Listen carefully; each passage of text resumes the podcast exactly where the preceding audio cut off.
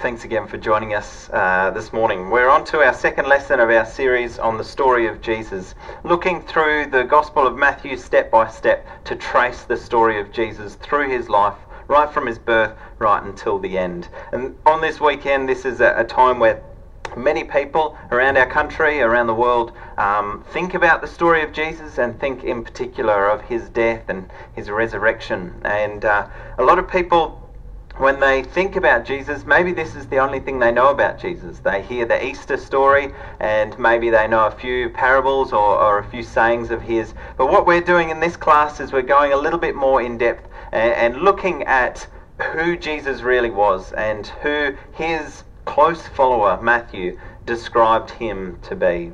So last week, uh, if you weren't here and couldn't uh, listen to the lesson, last week we looked at the beginning of the story. And the first two chapters that uh, Matthew has are dedicated to Jesus' beginning.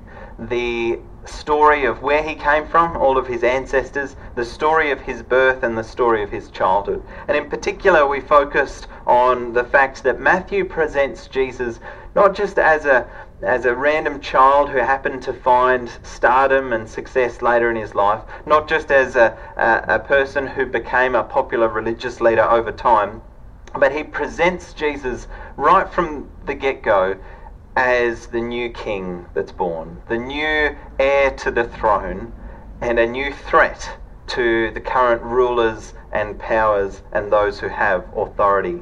We saw that when Jesus was still a baby, that he was a threat to the king at the time and uh, in the place where Jesus was born, to a man by the name of Herod the Great.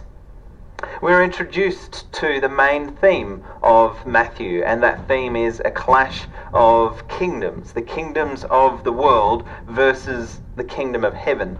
And as we continue on with our story today, we're going to see that that theme is again uh, going to be brought to our attention. It's Jesus with a new opponent, with a new clash, a new fight, and it's a clash of the kingdoms of the world versus the kingdom of heaven.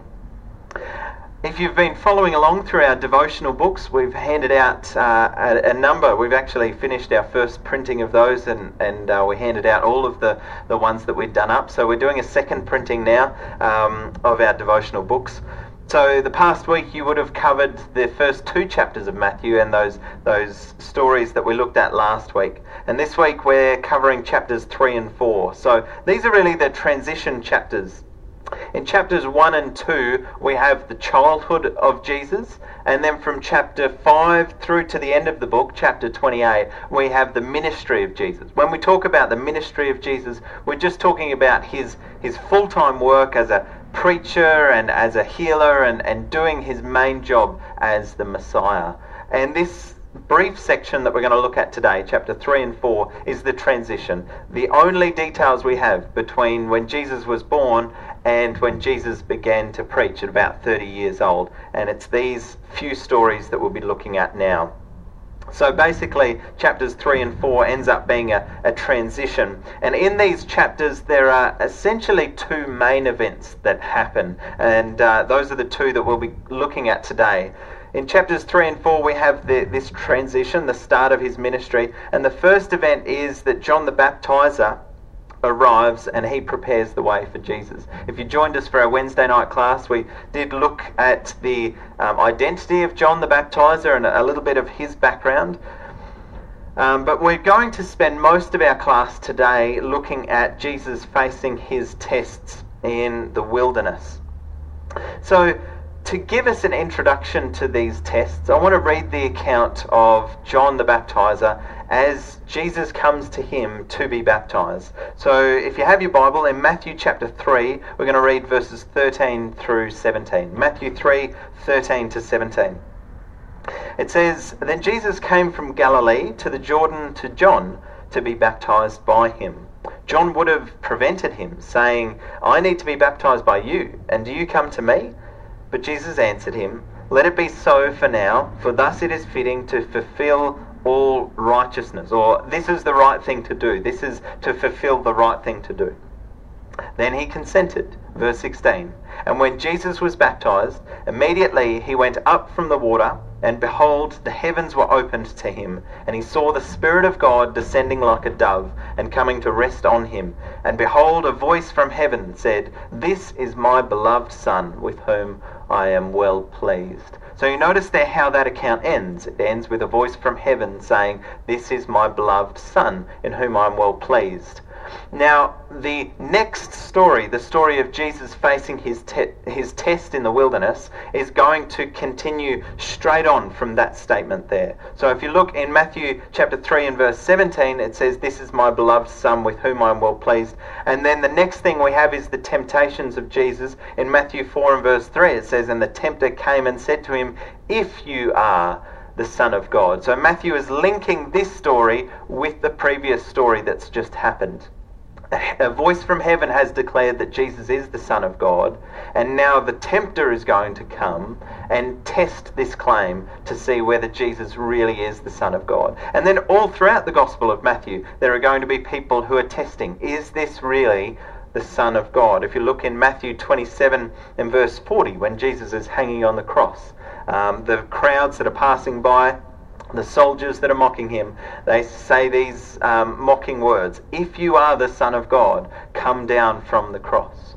So constantly, Jesus is having to um, answer this question Are you really the Son of God? And what does that mean? So, Jesus is going to face these temptations in uh, the wilderness and he is going to. I, I, think this is a fairly familiar story to um, if you've grown up in the church or if you've um, read through one of the Gospels before, you're probably familiar with the temptations of Jesus. It, it is a, a fairly significant part of Jesus' life. So he's going to have three tests that come upon him to determine his true character, to determine whether he has the character befitting of the Son of God or whether he is going to fail and show that he is not indeed um, the Son of the Almighty God. These three tests he is going to answer by quoting from a scripture in the Old Testament. Now, I used to think when I was reading through this that he was just quoting from random scriptures all around the place, that maybe he was quoting a little bit from Isaiah and then a psalm and then from the law, but in fact, he's quoting from a very small piece of the Old Testament. He's all of these quotes that he uses are coming from a very specific passage. So we need to understand that passage that Jesus is quoting before we understand uh, why he's using that in this uh, particular time of testing.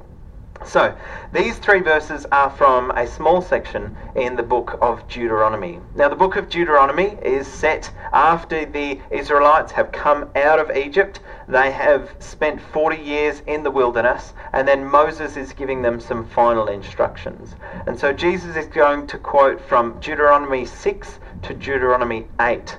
And this is a really well known passage for the Jews. If you're a, a, practicing Jew today, you probably still begin and end your day, and maybe even in the middle of your day, you say a prayer that comes from Deuteronomy chapter 6. It's called the Shema, and it says, Hear, O Israel, the Lord our God is one, and you shall love the Lord your God with all your heart, with all your soul, and with all your might.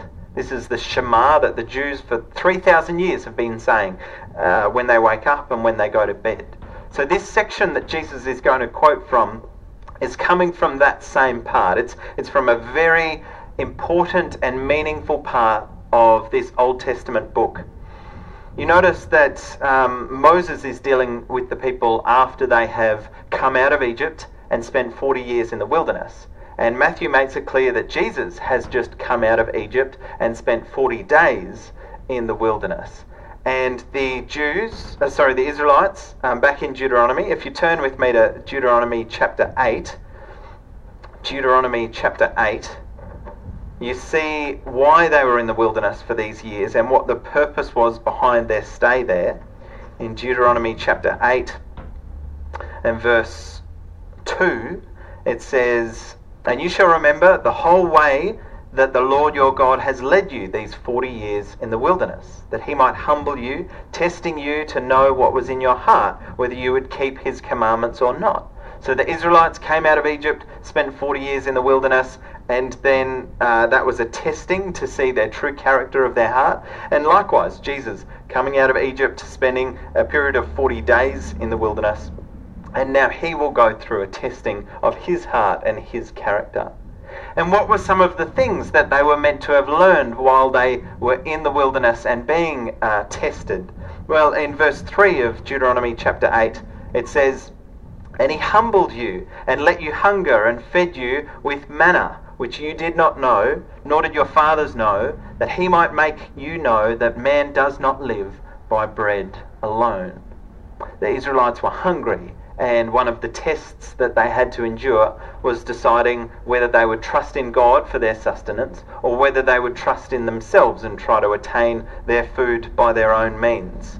In Deuteronomy chapter 6, Deuteronomy 6 and verse um, 16, it says, You shall not put the Lord your God to the test as you tested him at Massah. This was another thing that the Israelites were meant to have learnt during their um, journey. That they were not to put God to the test. That God was not a, a genie in the bottle that you could test and, and provoke and, and get your own way with, but he was to be respected and honoured.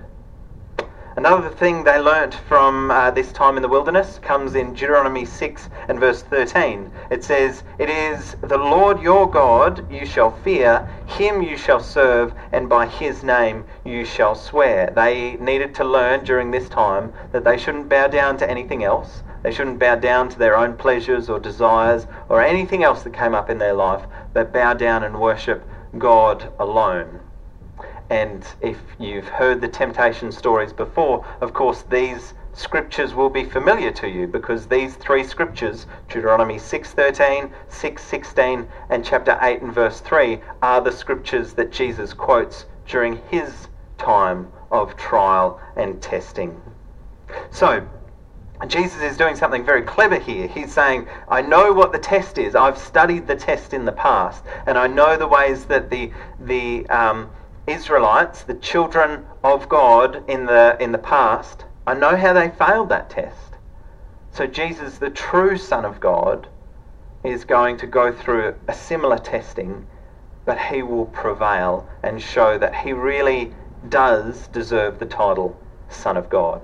So let's go to Matthew uh, chapter 4 and read through the testing of Jesus. Hopefully, that gives you some context there that um, both the baptism of Jesus, where he's called the Son of God, and then Deuteronomy 6 through 8, um, the background to the Israelite testing, gives us some understanding of where this uh, temptations of Jesus kind of fit in.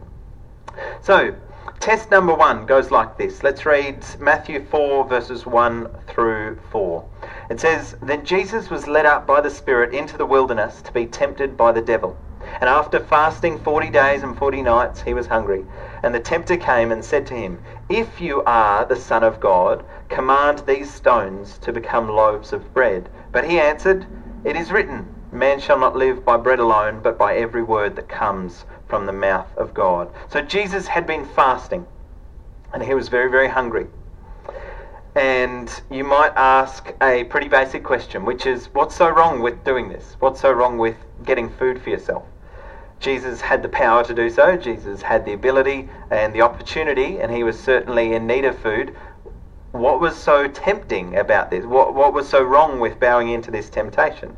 And the answer is looking back at Deuteronomy and how the Israelites were faced with this same test. Where are you going to look to for your sustenance? Are you going to look to God or are you going to try and depend and trust in your own power and strength?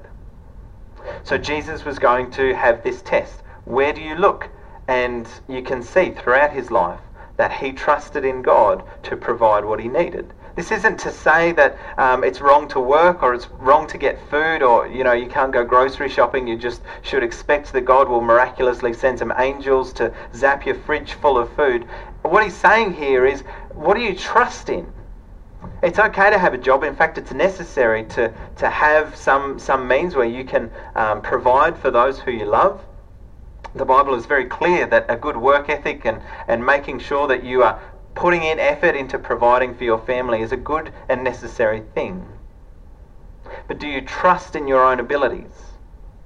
Or do you understand that the only reason why we have food this day is because God has graciously given us this? The temptation was about getting the right outcome through a wrong method. Getting fed, which is a good thing, but doing it through a wrong method. Right result, wrong method was the temptation that Jesus faced. And Jesus is showing the tempter. And he's showing all of us. There's a new way of doing this. We don't have to trust in ourselves and in our strength anymore. We can put our trust in God. Test number two goes like this. In verses 5 through 7, it says, Then the, then the devil took him to the holy city and set him on the pinnacle of the temple and said to him, If you are the Son of God, throw yourself down, for it is written, He will command His angels concerning you, and on their hands they will bear you up, lest you strike your foot against a stone. Jesus said to him, Again it is written, You shall not put the Lord your God to the test. Um, the tempter is doing something very, very clever here. Jesus has just shown in the previous test that he trusts in God. And so the tempter says, he quotes from Psalm 91, a psalm that's all about trusting in God, and says, Well, if you really do trust in God, then show it. Show it by jumping off a tall building and making sure that God will rescue you. And he's twisting scripture in such a way that might sound convincing at, at the um, get go. But in reality, this is not the intent of Psalm 91 at all. Psalm 91 isn't about bending God to make him conform and, and do your will. Psalm 91 is not about making God into a genie in a bottle, where he grants you whatever wishes your heart and soul desires. This psalm is about trusting in God not putting God to a test and, and using him as your personal slave. If Jesus was to jump off and God was to rescue him, then is Jesus serving the Father or is the Father serving the Son? See, Jesus came to serve and to do the Father's will. If he was to engage in this, this would be a, blatant way of, of getting the Father to serve him. Again, it's it's not a bad result that God would save us. It's not a bad result that God would protect us and come to our aid. It's not a bad thing that we would trust God so much that we would put our lives in His hand. It is a, a bad thing, though, when we go about that in the wrong method. We go about that using the wrong way. Again, Jesus is showing us there's a, a, a good way of trusting in God and putting your life in His hands that isn't about putting God to the test.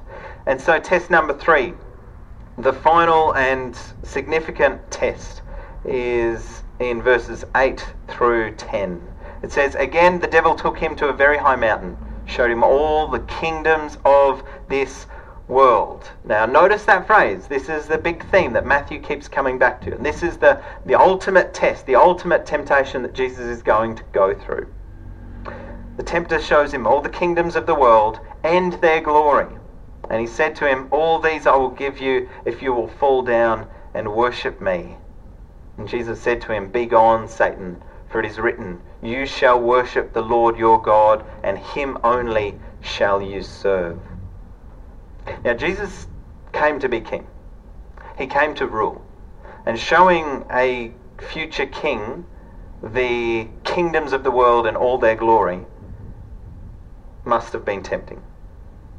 I think we can relate to this temptation, not that we've ever been transported miraculously to a high mountain and shown all the kingdoms of the world, been offered to have them and all authority over them, um, but we have felt similar things in our lives.